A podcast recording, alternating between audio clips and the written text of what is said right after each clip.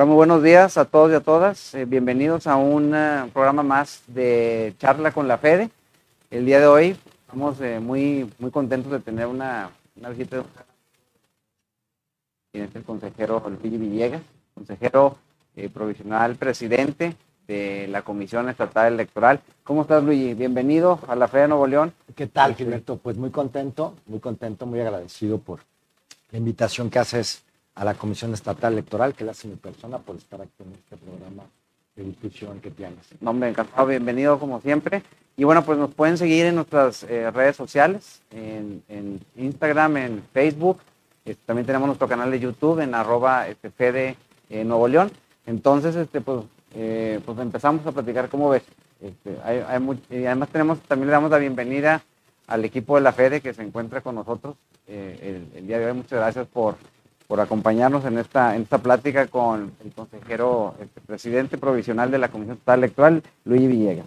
Muy bien, pues este, Luigi, pues mira, es una plática, este, digamos, este, muy, este, muy amigable, este, no, hay, no hay formalismos, entonces eh, eh, obviamente también es un espacio eh, abierto para que tú nos puedas comentar este, lo que tú consideres este, pertinente.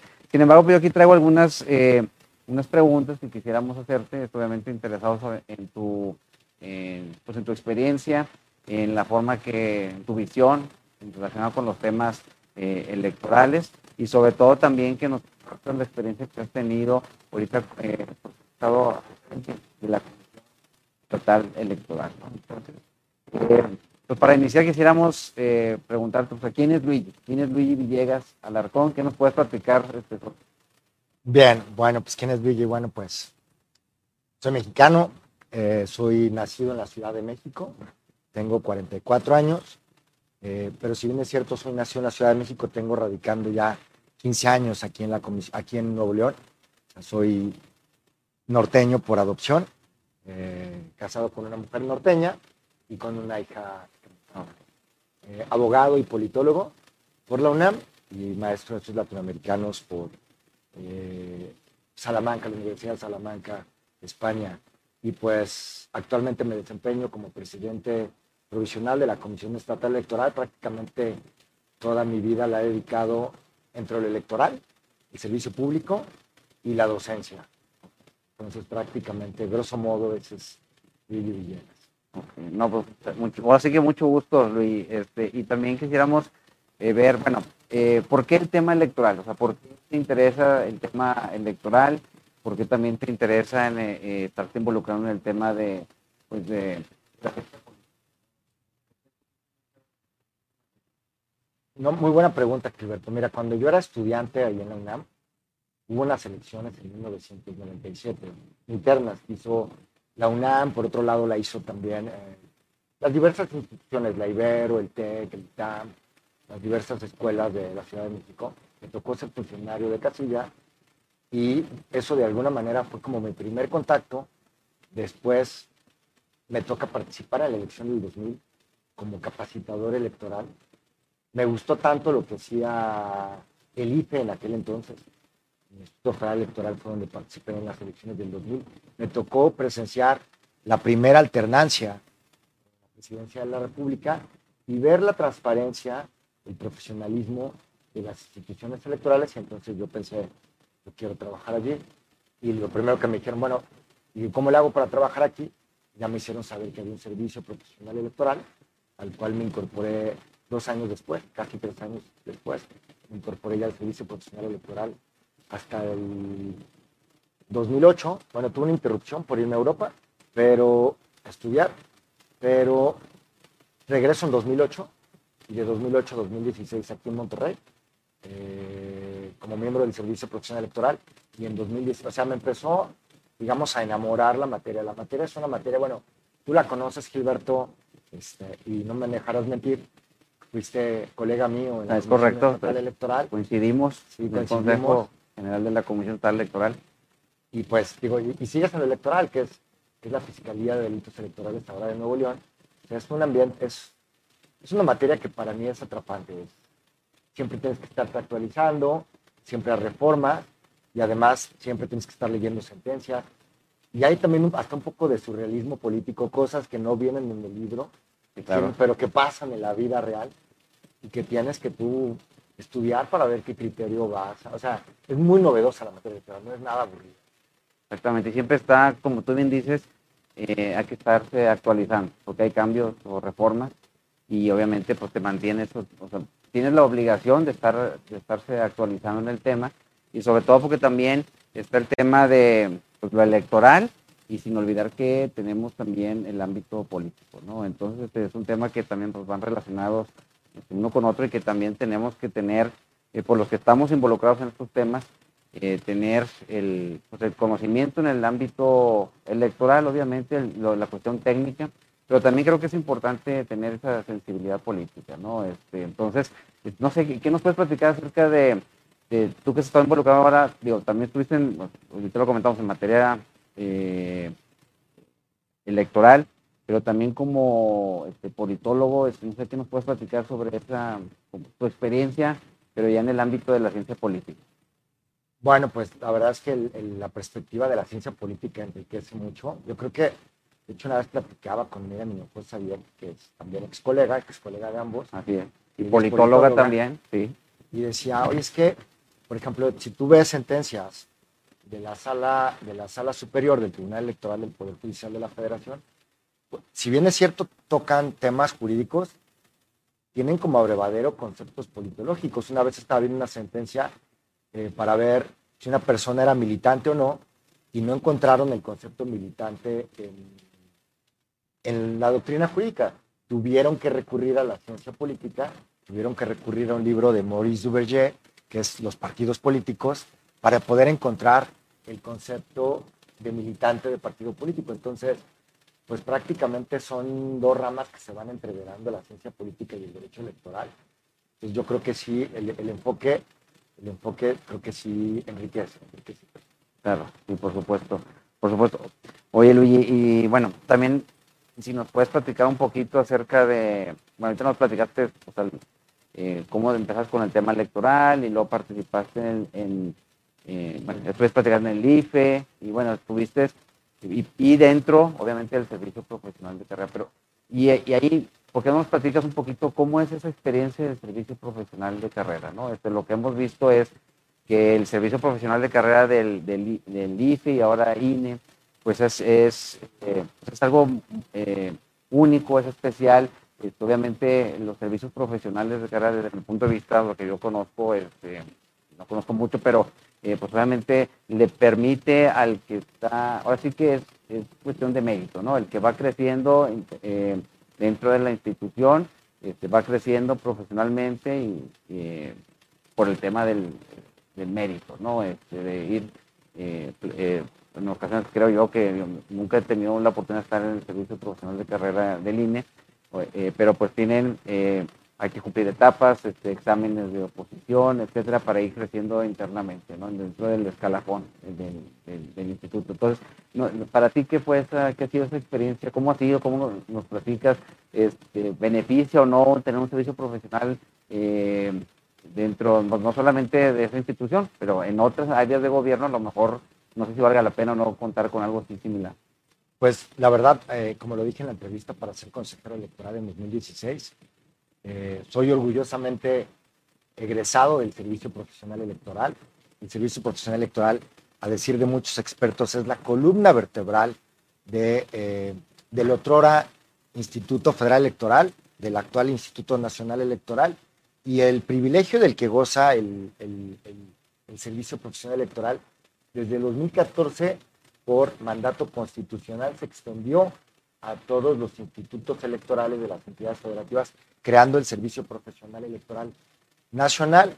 Como bien dijiste, es un, para ingresar al servicio civil de carrera electoral, pues hay que pasar una serie de cribas, de filtros, hay que presentar exámenes, hay que presentar entrevistas, eh, hay una tremenda publicidad de los resultados, los exámenes son debidamente preparados, eh, publican los resultados de cada aspirante con los nombres, lo mismo de las entrevistas, quién te entrevistó, qué calificación, y esto me parece que es una de las mejores garantías de que las elecciones en México son organizadas por profesionales eh, en la materia que, bueno, que están allí porque, como bien mencionaste, pues tuvieron que pasar ciertos filtros que con independencia de que vengan y vayan gobiernos, pues es un servicio, también uno de los beneficios que tiene es la permanencia, es la permanencia en el cargo y la permanencia en el cargo lo único que te legitima para seguir en ella es que te conduzcas con profesionalismo, con imparcialidad,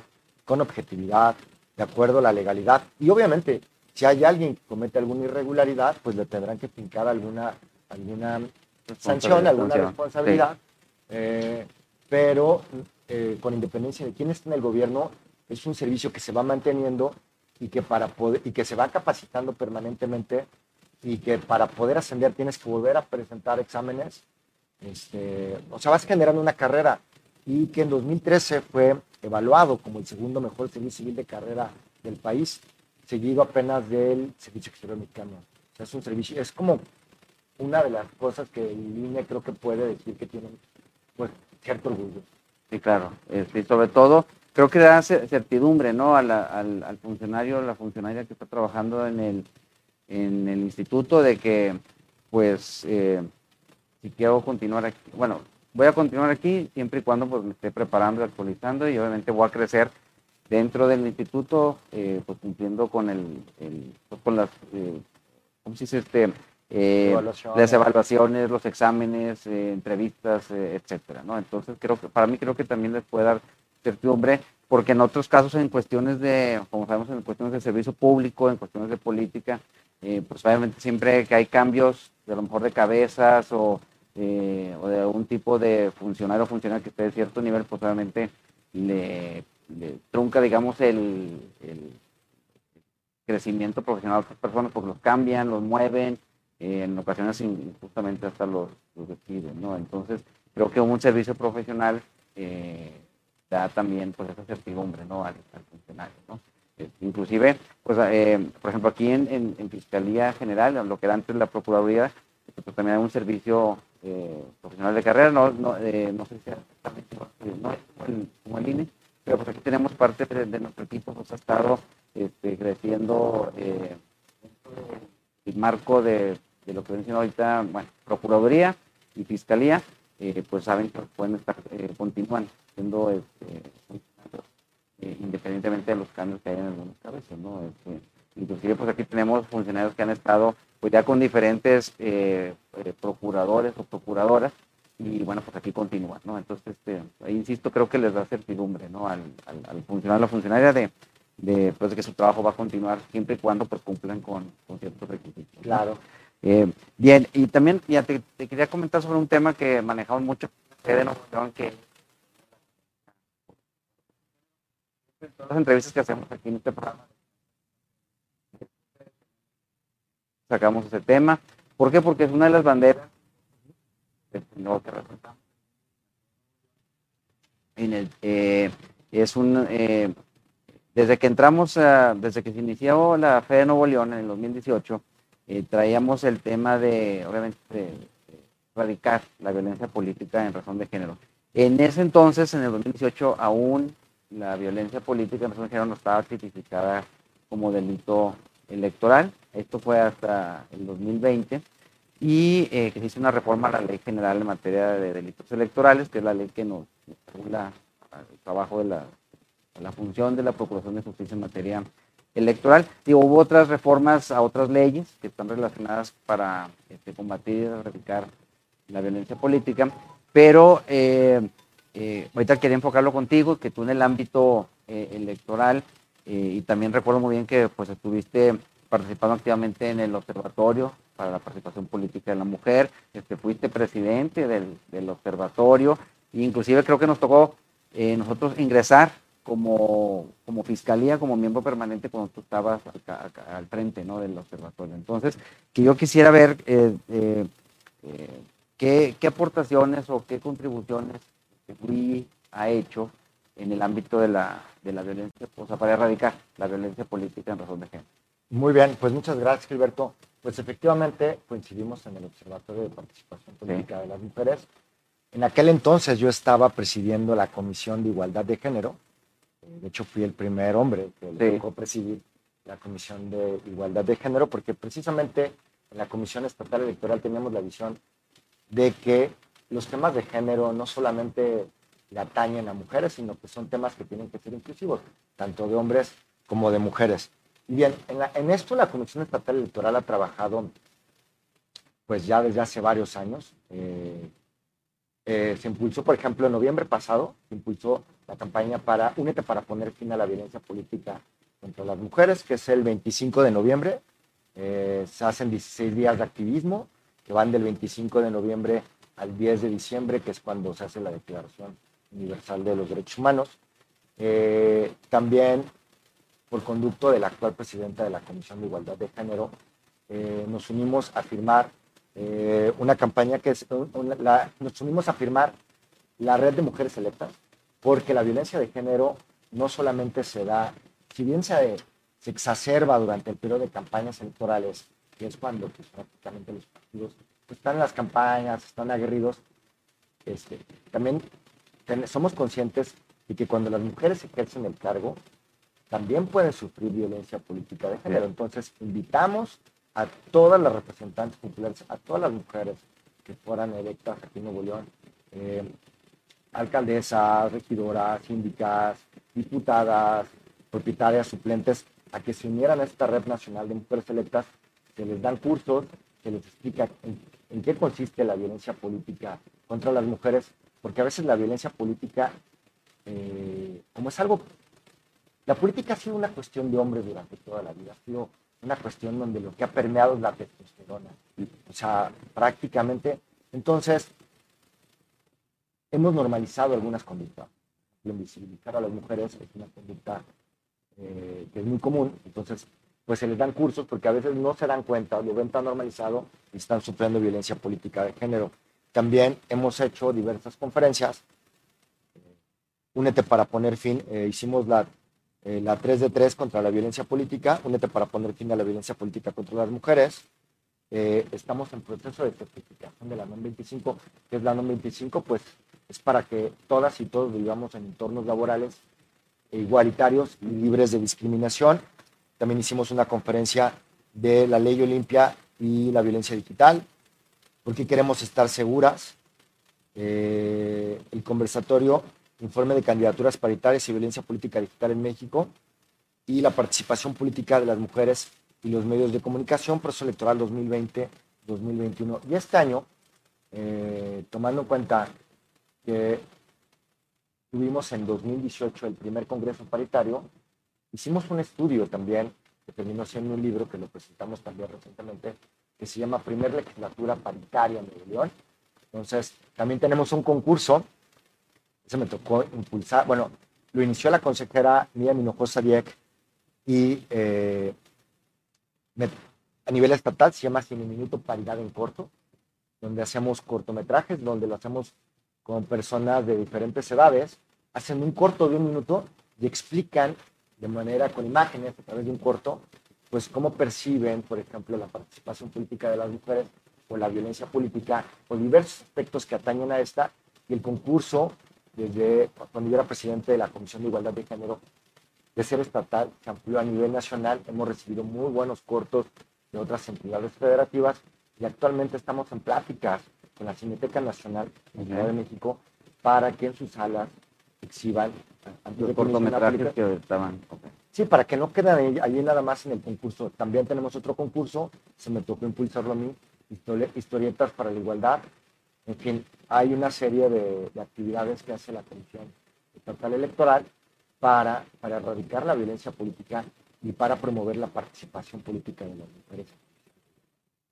Eh, bueno, esas actividades que nos comentas, la verdad, este, eh, muchas felicidades por lo que has estado ahí eh, aportando y contribuyendo a este tema, porque sí es un tema que, y yo lo comento en, muchas ocasiones, eh, o sea, en este programa o en pláticas o en conferencias o entrevistas, el tema de la violencia política, pues es un tema, el, delito, en este caso, de, lo que nos compete a nosotros como, como institución de procuración de justicia, pues el delito es un eh, es reciente, ¿no? Sin embargo, pues la, la este, este acto,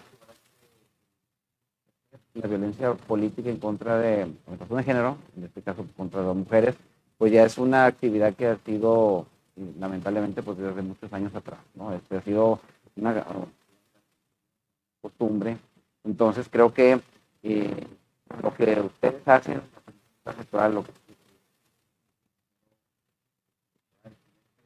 para partir y obviamente permear a la sociedad que es eh, indebido eh, esta, esta, conducta, ¿verdad? y lo que hacemos de nuestra parte también en el tema de la difusión de la prevención del delito, en este caso de violencia política, yo creo que en estas, desde tu ámbito como institución de electoral administrativa y desde nuestro ámbito de Ministerio Público, pues creo que pues, creo que estamos tratando de combatir este tema este, desde diferentes puntos, desde diferentes ámbitos, ¿no? desde el ámbito administrativo como el, de prevención del delito. Entonces, eh, aquí yo creo que lo mejor, lo ideal sería también pues unir esfuerzos de ambas instituciones. Bueno, pues ya lo hemos hecho en algunos casos. Eh, eh, la Comisión, creo que, es importante comentarlo, la Comisión Electoral es una aliada estratégica de la FE de Nuevo León en muchos aspectos y en este ha sido una pues eh, hemos estado en conjunto, ¿no? realizando un esfuerzo en conjunto para poder erradicarla. Entonces, este, lo importante aquí es comentarle a nuestro público es de que desde nuestra trinchera estamos haciendo lo que nos corresponde para como instituciones para poder pues, combatir y erradicar este tema. ¿no? creo, creo, que es un gran reto, va a tomar tiempo obviamente, pero hay que estar constantes, ¿no? siendo perseverantes en este tema. ¿no? Entonces, eh, creo que es importante comentárselo a, nuestro público de que estamos haciendo de nuestra parte lo que nos corresponde. Eh, sin embargo, pues creo que hay que seguir. O sea, es un esfuerzo que estamos haciendo, pero sin embargo hay que continuar y no debemos de bajar la guardia, ¿no? Ni, el, ni las ganas de estar eh, tratando de, pues, erradicar esto, ¿no? Y lo estamos haciendo dentro de, de, de, proyectos que ustedes están realizando, así como nosotros también hemos estado realizando eventos donde obviamente pues resaltamos este tema que es importante. ¿no? Y un tema también que es importante en el tema de la violencia de erradicar eh, o combatir el tema de la violencia política es el tema de la denuncia. Entonces, creo que también ahí eh, podemos hacer una, una, continuar con una alianza estratégica en el ámbito de la denuncia porque ustedes pueden ver procedimientos administrativos donde tiene que haber una denuncia, una queja y en otros casos pues, tendríamos una, la necesidad de tener de recibir una denuncia para que nos podamos iniciar eh, por la investigación correspondiente y en su caso, pues a final de cuentas, pues eh, ya que está bien integrado, pues solamente judicial. Este, este asunto. Entonces, pues bueno, pues ahí vamos, trabajando este, dentro de su ámbito eh, de competencia, eh, pero la idea es que vamos juntos para combatir este tema que pues ha sido eh, pues, un tema constante, ¿no? que, claro que sí, Gilberto. De hecho, si recuerdas, cuando estaba, estábamos en cuando compartimos el Observatorio de Participación Política de las Mujeres, echamos a andar el, protocolo para prevenir, el protocolo para la violencia política contra las mujeres. Ahí estuvimos precisamente de esta alianza conjunta instituciones, estuvimos trabajando la Comisión Estatal Electoral, la FEDE, el Tribunal Estatal Electoral y el Instituto Estatal de las Mujeres. Estuvimos trabajando cuatro instituciones con el fin de tener diferentes perspectivas de cómo tenía que ser, que ser un protocolo. Y también has tenido a bien en este aspecto, en este aspecto que señalas, eh, el evento que haces cada año, que creo que ya se ha consolidado, el de no más violencia política contra las mujeres, que es aquí en uno de los museos de Monterrey, donde has invitado a especialistas de una estatura, digo, puedo ver allí, a ver a la, a la expresidenta de la de la, de la sala superior. Eh, el Carmen Alanís. del Carmen sí. Alanís y a Marilena Chapa. también. A Marilena Chapa, digo, grandes personalidades que nos han tocado la defensa, la defensa de los derechos políticos electorales. Entonces, ha sido también un placer. O sea, eso da cuenta del trabajo en conjunto, de estos dos eventos, donde nos ha tocado también participar a nosotros, el trabajo, lo que pueden hacer las, instituciones cuando trabajan de la mano para un fin común. Sí, la idea es este, continuar siendo pues, aliados estratégicos, ¿no? Y, esto y obviamente esta, este trabajo en conjunto se va a traducir en beneficio pues, de la sociedad, ¿no? principalmente pues, para lo que estamos nosotros trabajando, ¿no? Para beneficiar a la, a la sociedad. Eh, bien, oye Luigi, pues mira, también queríamos, eh, hoy estamos platicando de un ámbito eh, académico de tu parte, pero también queremos en esta charla pues tener un poquito más de una cuestión ya más personal de, de Luigi. Y sabemos que que es un atleta, este, que te gusta andar corriendo este, maratones. Entonces, este, quisiéramos preguntarte, eh, pues, ¿cuál ha sido el, en el tema del maratón? Eh, que sé que eres un, eh, atleta, este, pues, muy disciplinado. Mucho el tema del maratón. Pues, ¿cuál ha sido el maratón que más satisfacción te ha dado competir, ¿no? Esto, participar en él? Pues, muy buena pregunta. Yo creo que, digo, fue el segundo maratón. Cualquiera pudiera decir que el más significativo es el primero, pero el primero lo sufrí mucho. Y entonces en el segundo, pues ya había aprendido la experiencia del primero. Fue el maratón de Chicago. Okay. El maratón de Chicago fue mi segundo maratón. Ha sido mi mejor tiempo. Es en el que menos he sufrido. A pesar de que fui más rápido, menos he sufrido. Este, también por el tipo de maratón. El Chicago se inscribe en una serie de seis maratones que les llaman Majors, junto con Londres, eh, Tokio, Berlín, Boston y Nueva York. Me encantó la organización, fui muy rápido, bueno, no muy rápido, muy rápido de acuerdo a mis capacidades. tampoco, no, no, se la vayan a creer que, este, no, no, no, digo, cuando me preguntan en qué lugar quedaste en un maratón, digo, yo creo que calculo que como en el 10.000, ¿no? pero, pero sí fue muy satisfactorio. No, porque es un reto personal, o sea, la verdad no vas a competir este, contra, no sé, 10 mil personas, ¿no? Por ejemplo. Pero este, sí creo que es un, o sea, como que es una competencia interna, ¿no? Sí, totalmente, lo acabas de decir, al, que tienes que vencer eh, cada día, porque es una preparación que implica varios meses. Eh, no es como que de un día para otro quiero correr un maratón, sino que empiezas a trabajarlo con la debida anticipación, tienes que hacer ciertos sacrificios, pues tienes que de repente ir a correr y de repente el clima no está muy agradable, y tienes que ir a tirarte 20 kilómetros, 25 para una... Eh, dormir temprano. Eh, dieta también, ¿no? Este, tienes cierto tipo de... Dieta calórica para ese tipo de... Para, sí. Como, sí, dieta con cierto nivel de calorías para aguantar. Este, también implica mucha concentración. Quizás también por eso disfruté más el segundo que el primero, porque en el primero hay algo que le llaman el muro. Aunque un maratón son 42 kilómetros, 195 metros. Y eh, el muro es cuando llegas a los 30 kilómetros. Fisiológicamente, después de los 30 kilómetros, fisiológicamente, el cuerpo no alcanza a guardar más eh, glucógeno, combustible, y prácticamente es como si estuvieses empujando un coche sin gasolina. Entonces, después del kilómetro 30, ya lo corres más con la mente y con el corazón. Eso quizás fue lo que pagué del primero, que yo no sabía cómo iba a ser ese proceso. Lo sufrí mucho en algún momento, la verdad. ¿El, primero dónde fue? En la Ciudad de México. Con lo que implica la altura de la ah, Ciudad de México. Eh, es muy bonito, la verdad no lo voy a negar, pero pues la subida, las bajadas y la altura de más de 2.200 25 metros al nivel del mar. Aquí estamos más bajitos. Y pues Chicago pues es un maratón plano y está casi al nivel del mar, entonces eso lo hace también más, más liviano. Y bueno, pues sí, y, también la concentración mental, la concentración mental eh, implica mucho. Y como dices tú, al único que tienes que vencer, o sea, es un reto personal. Y de ahí yo agarro una frase que de hecho ahorita venía, la voy a leer porque no, me, eh, no quiero eh, caer en, imprecisiones.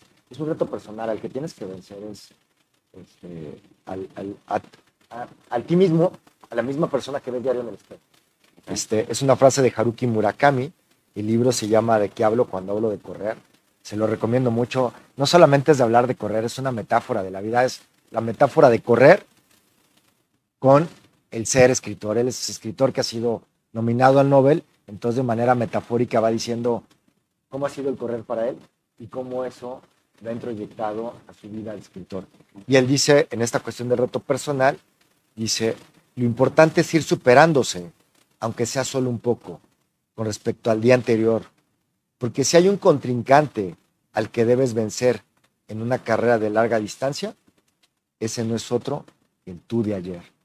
muy bueno, está muy bien. Y tienes que vencer a los reloj, a veces fines de semana son esas carreras suena la alarma a las 5 de la mañana. Y... Sí, hay que, levantarse y, si hace frío, pues ni modo, este, hay que salir a, practicar, ¿no? Este, y además, pues la práctica es lo que genera, a final de cuentas, eh, pues, tener la experiencia y obviamente pues te hace, te hace mejor, ¿no?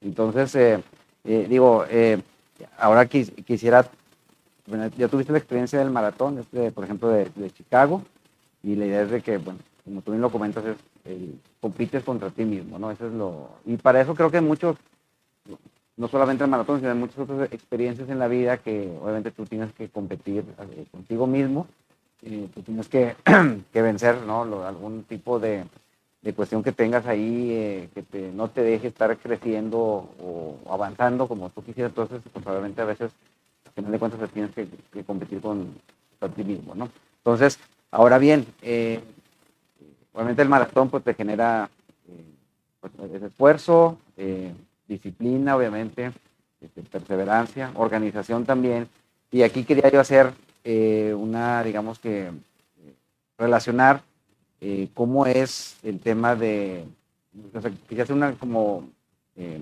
una conexión entre la, disciplina o el esfuerzo que se requiere para correr un maratón, luchar contra ti mismo, y también hacer eh, una relación con el esfuerzo y el trabajo que se, que se requiere para organizar un proceso electoral. Entonces, tú que estado así que en maratones y y, en, como consejero electoral que has este, organizado y calificado elecciones, eh, pues ¿qué podríamos decir que tiene en común? ¿no? El preparar, organizar, calificar una elección electoral y el correr un maratón. Pues aunque, la verdad es que tienen mucho en común. Acabas de decir algo muy importante, tiene una conexión. Yo, de hecho, el, el maratón para mí es como una metáfora de la vida y la puedo extrapolar a muchas cosas. Y cuando tú quieres conseguir algo, tienes que hacer una planeación, tienes que hacer un plan de trabajo, tienes que ver las etapas. Y ahora que me dices, ¿qué relación guardaría yo? Eh, ¿Qué conexión, qué paralelismo tendría entre un maratón y organizar un proceso electoral? Es mucho. En ambos trabajas para un día. El maratón trabajas para el día de los 42 kilómetros y en un proceso electoral trabajas, pero para el día de la jornada electoral. Todo el trabajo previo está enfocado a que salga perfecto el día de la jornada electoral. En ambos, en el maratón empiezas con meses de anticipación, en el proceso electoral empiezas con casi un año de anticipación. Eh, el proceso electoral, de hecho, inicia en octubre del año previo al de la elección, implica varias etapas, implica una planeación, es más, implica a veces una planeación que todavía inicia desde antes, por ejemplo, se tiene que presupuestar, eh, se tiene que presupuestar eh, este año para el siguiente, el año electoral, que ya iniciamos, se tiene que hacer diversas etapas, igual que el maratón, así vas con 5, 10 kilómetros, 15, 20, 25, 30 y después vas con 42. Podría decir lo mismo en, una elección, en un proceso electoral, porque primero empiezas con, digamos, con el acto solemne de inaugurar el proceso electoral, pero después vienen precampañas, después viene registro de candidaturas, eh, emisión de diversos lineamientos también por parte de la autoridad, eh, eh, registro de candidaturas propiamente, campañas electorales, debates, y se tienen que ir haciendo cada una de las etapas de manera profesional, de manera perfecta, y mientras más vaya saliendo las, si las, si las etapas previas a la jornada electoral están bien planeadas, bien organizadas y el trabajo profesionalmente hecho, prácticamente es un éxito el día de la jornada electoral. Eh, es una predicción que el día de la jornada electoral habrá, éxito. ¿no? Si trabajaste con la ciudadanía eh, capacitándolos, si trabajaste invitando observadores electorales, si trabajaste en materia de campaña de prevención del delito con las autoridades, con las autoridades en la materia, pues seguramente eso va a allanar el camino y hacer que estos 42 kilómetros, que diríamos que esto jornada electoral sea muchísimo más fácil, más tersa, que los actores políticos se comporten, que no quieran cometer delitos electorales, que los funcionarios de Castilla vayan, que se sientan a gusto, que no se coaccione a los electores para emitir su voto y que todos voten libremente y en paz en una elección pacífica y prácticamente pues eso, esos digamos la conexión que yo diría que existe entre un maratón me parece que hay mucha, y organizar un proceso electoral. Se trabajan ambos para un día y hay que trabajar intensamente para que ese día, el día de los 42 kilómetros o el día de la jornada electoral, salga todo perfecto. y llegues a la meta y en poco tiempo, digo, por decirlo así, ¿verdad? Este, este, eh, pues digo, sí hice, obviamente, bueno, a mí me tocó estar organizando procesos electorales, me tocó a mí el 2012 y el 2015, y sí estoy de acuerdo, o sea, se necesita este, planeación, eh, mucho esfuerzo, este, disciplina, eh, tiempo, obviamente, o sea, hay que dedicarle para que al final de cuentas pues salga bien ese día, ¿no? El de la jornada electoral. Y aquí en Fiscalía Electoral, pues también nos preparamos nosotros, por ejemplo, para la, eh, cuando estamos en proceso electoral, pues ya empezamos con nuestras campañas, inclusive mucho antes, campañas de prevención, difusión del tema de, la, de lo que viene haciendo, eh, eh, que es la Fiscalía Electoral, o sea, cuestiones de, difusión de, qué es lo que estamos haciendo y obviamente mucho tema de prevención del delito electoral, ¿no? Y ya nos preparamos también con temas de blindaje electoral y ya al final de cuentas pues llegamos a la jornada electoral y tenemos ya un, un despliegue ministerial ya preparado para poder cubrir pues todo el Estado, ¿no? En el ámbito de, de, los agentes ministeriales y agentes del Ministerio Público. Entonces, digamos, este también entendemos, yo no corro maratones, obviamente, pero este sí eh, eh, no he tenido la oportunidad de, de correr un maratón, pero ahorita que nos lo estás platicando, pues realmente sí hay mucha similitud, ¿no? En lo que es la preparación, tanto para un tema que es un reto personal, como es el maratón, como ya es un reto de institucional, ¿no? El de poder llevar a cabo un proceso electoral, o en el caso de, una jornada electoral, de calificar una elección, y en el caso de eh, la Fiscalía Electoral, pues de llevar a cabo, eh, pues eh, generar que el día de la jornada electoral, bueno, previo, durante y posterior, pues haya, digamos, una estabilidad política y que haya obviamente una atención al ciudadano en el tema de la denuncia, obviamente pues que podamos generar nuestra función de procuración eh, de justicia en materia electoral. Bien, eh, Luis, no sé si tengas inconveniente, perdón, podemos tener unos minutitos para poder pasar eh, con una sesión de preguntas y respuestas de parte de nuestro público que nos acompaña el día de hoy. Entonces, este, pues quisiera ver, pues, preguntarle a, uno de nuestros eh, funcionarios y funcionarias este, que, nos acompañan. ¿Qué tal? Muchas gracias. Ah, muy bien, perfecto. Eh, mi pregunta es sencilla. ¿Qué opina acerca del voto electrónico y si cree que Nuevo León ya esté preparado para Ok, pues, perfecto. Gracias. de, voto? Muy bien, gracias. Tu pregunta es sencilla, pero muy pertinente. ¿eh? Y, y la verdad, muy buena pregunta. Mira, ¿qué opino del voto electrónico? Yo estoy convencido de que tenemos que ir transitando de manera gradual, pero sin pausa. Ahora sí, como dicen, eh, sin prisa, pero sin pausa, tenemos que ir transitando hacia métodos de votación electrónica, métodos de votación digital. Uno de los grandes cuestionamientos que se ha hecho en materia de organización de elecciones es lo que cuestan las elecciones. Y parte del costo de las elecciones es que seguimos votando a través de métodos tradicionales, es decir, con boletas que tienen múltiples candados de seguridad y obviamente estos candados de seguridad encarecen a las boletas electorales y estas boletas electorales mucha gente no lo sabe, pero se tienen que imprimir de acuerdo al número de electores. Actualmente hay 94 millones de, en el padrón electoral, es decir, para una elección presidencial, por ejemplo, se tienen que, o para cualquier elección federal, se tienen que imprimir de entrada 94 millones de boletas nada más para esa elección. Supongamos que hay una elección presidencial con senadurías, con diputaciones federales, con alguna gubernatura, con, este, con alcaldías y con Congreso Estatal. O sea, tienes que imprimir millones de boletas electorales, con independencia de que vayan o no vayan los electores. ¿A qué le voy? Yo creo que el voto electrónico, aparte, bueno, evitaría el imprimir em, este número de boletas con estos candados de seguridad. Obviamente el voto electrónico debería de tener, debe de tener, eh, debe de ser auditable, debe de ser confiable. Eh, la ciudadanía le tiene que dar, pues poco a poco su apoyo, su visto bueno.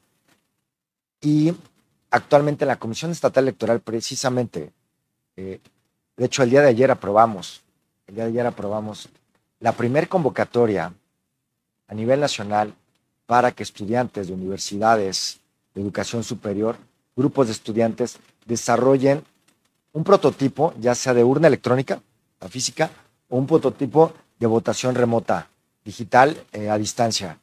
Eh, los estamos convocando. Ayer, ayer este, sacamos la convocatoria porque estamos convencidos institucionalmente de que las tecnologías se tienen que incorporar poco a poco a nuestra vida, ir optimizando procesos. Eso también facilitaría los trabajos en la casilla.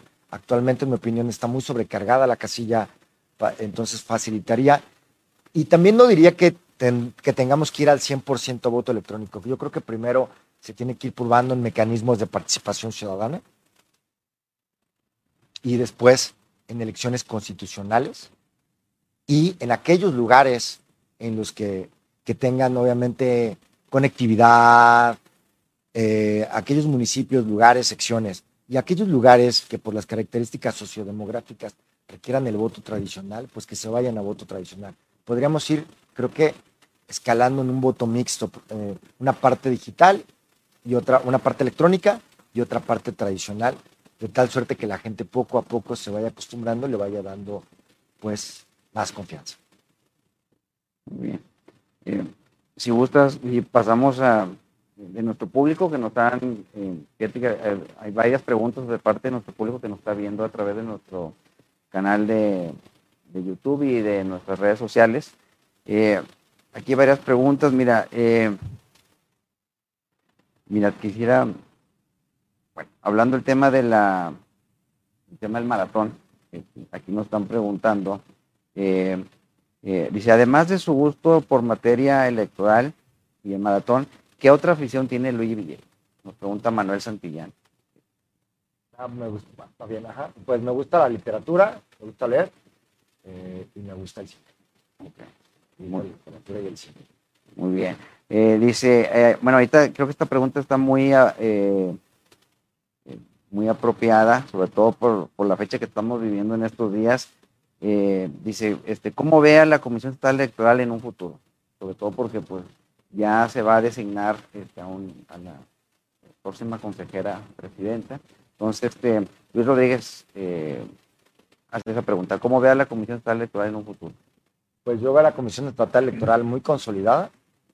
Eh, actualmente la integración de la Comisión Estatal Electoral pues es muy plural eh, las consejeras y los consejeros electorales son muy profesionales, vienen de distintos ámbitos, del ámbito jurisdiccional, del ámbito administrativo, eh, y como bien mencionas, próximamente integra una nueva presidenta, una mujer. Será la primera vez que las, los destinos de una institución, eh, las riendas de una institución los tenga una mujer, y me parece que eso también da cuenta de que vamos avanzando los órganos electorales vamos avanzando en la participación política de las mujeres, en que las mujeres desempeñen cargos de liderazgo, cargos de dirección política importantes.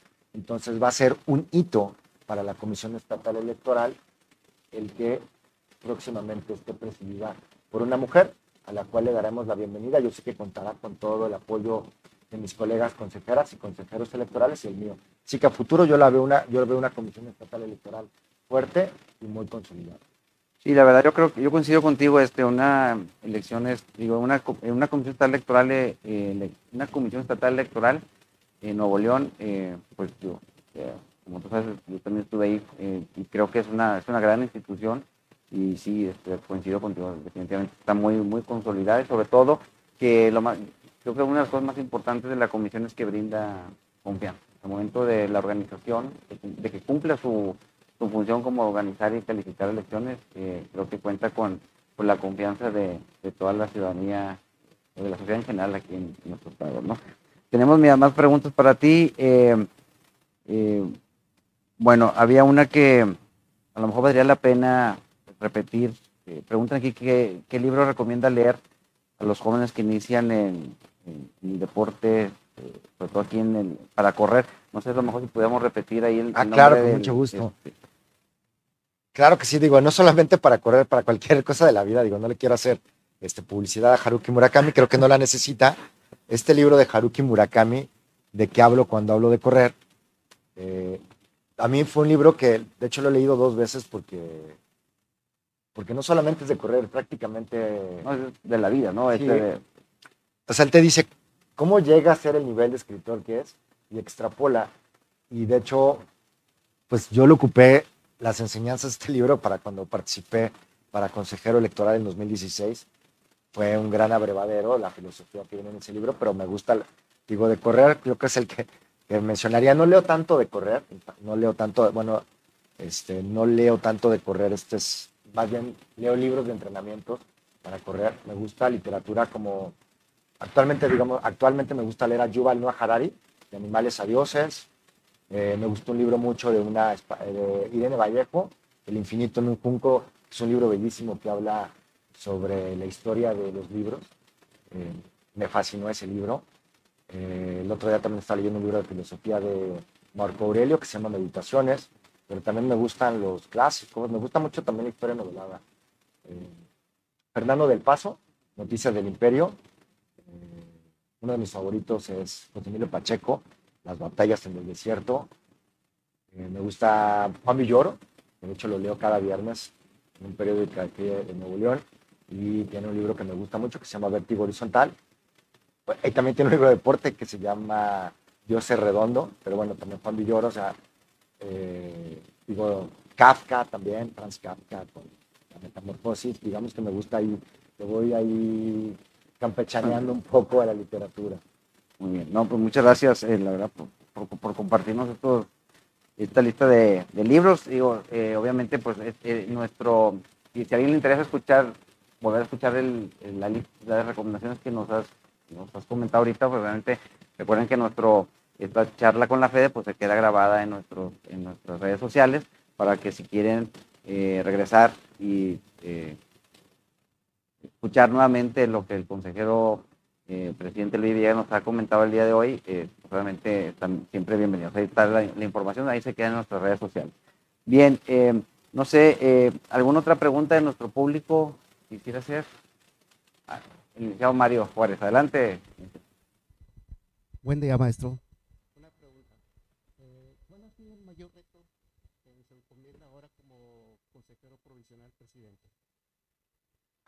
Muy buena pregunta, Mario. Pues para mí mi mayor reto es que prácticamente tomé posesión el, el primero de octubre del 2021 y teníamos ya que organizar inmediatamente en un breve lapso, un breve tiempo la elección extraordinaria del municipio de General Suazua. Eh, tomé el primero de octubre la protesta y el 7 de noviembre fue la jornada electoral ahí en el municipio de General Suazua. Trabajamos muy de la mano con Alberto de Hoyos. Eh, fue una elección que, por cierto, se anuló por una cuestión donde, por una carpeta de investigación, había habido una intromisión indebida, digo, de uno de los actores políticos y eso generó que se anulara la elección. Entonces, prácticamente una de las preocupaciones que tuvimos institucional y que la compartí con Gilberto de ellos es que estuviese blindada la elección en términos de que se inhibieran cualquier conducta, eh, que se inhibieran conductas como las que habían dado origen a la anulación en la elección ordinaria. Entonces, trabajamos muy de la mano, la verdad, fue una elección muy exitosa, muy buena organización y para mí Suazua dejó como lección que no importa el tamaño de una elección, sino de la gente que la hace posible, quienes lo organizan. Eso es lo que importa. estoy de acuerdo contigo y, y sí, sí resalto mucho que trabajamos en, conjunto para, eh, pues, para que se llevara a cabo esta elección nuevamente sin contratiempos. Y creo que estuvo muy bien, creo que hubo este, una buena participación. Y además eh, pues, tuvo, hubo presencia pues, de las instituciones electorales, tanto de la Comisión Estatal Electoral como de la FEDE ese día, en, aquel noviembre 7 de 2021, ¿no? Inclusive creo que hicimos también aquí, eh, nomás un poquito de, memoria, haciendo memoria, hicimos aquí una rueda de prensa con el tribunal, eh, con la magistrada Claudia Patricio, la presidenta, Claudia Patricia Lagarza, este, contigo y un servidor, hicimos, eh, digamos, el inicio ahí de los trabajos que vamos a realizar en conjunto, sobre todo en el tema de la Procuración de Justicia. Y los invitamos aquí a una pequeña rueda de prensa y una ceremonia que hicimos eh, que daba inicio, digamos, al, tema del despliegue ministerial, etcétera, que teníamos preparado para ese entonces. Entonces, este, digo, pues muchas gracias. siempre, pues, siempre estuvimos trabajando muy bien con, con el consejero Luigi, eh, y obviamente, pues también en años anteriores eh, con la Comisión Estatal Electoral y el Tribunal Estatal Electoral, ¿no? Y el INE, bueno, ni se diga, ¿no? Bien, no sé si tenemos tiempo para una pregunta más. ¿Sí? ¿Alguien más?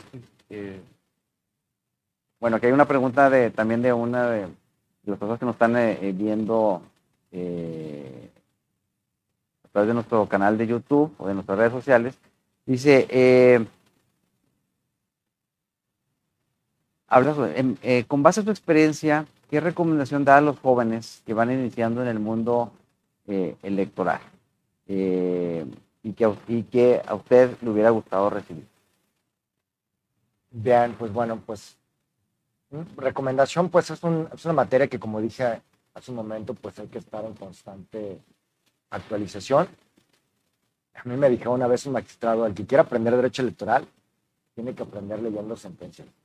Porque las sentencias, eh, pues el derecho electoral es muy dinámico. Entonces viene el proceso legislativo, donde se emite la ley, pero una vez que se emite la ley, empiezan a surgir controversias respecto de la interpretación de la ley aplicadas a casos concretos y prácticamente son los tribunales quienes en una especie de creadores del derecho emiten sentencias y esas sentencias son la interpretación de la ley, eh, sientan precedentes. Creo que si hay una materia donde el precedente importa, estamos argumentando siempre con consejeras y con consejeros electorales y si nada más llevas la ley vas muy corto.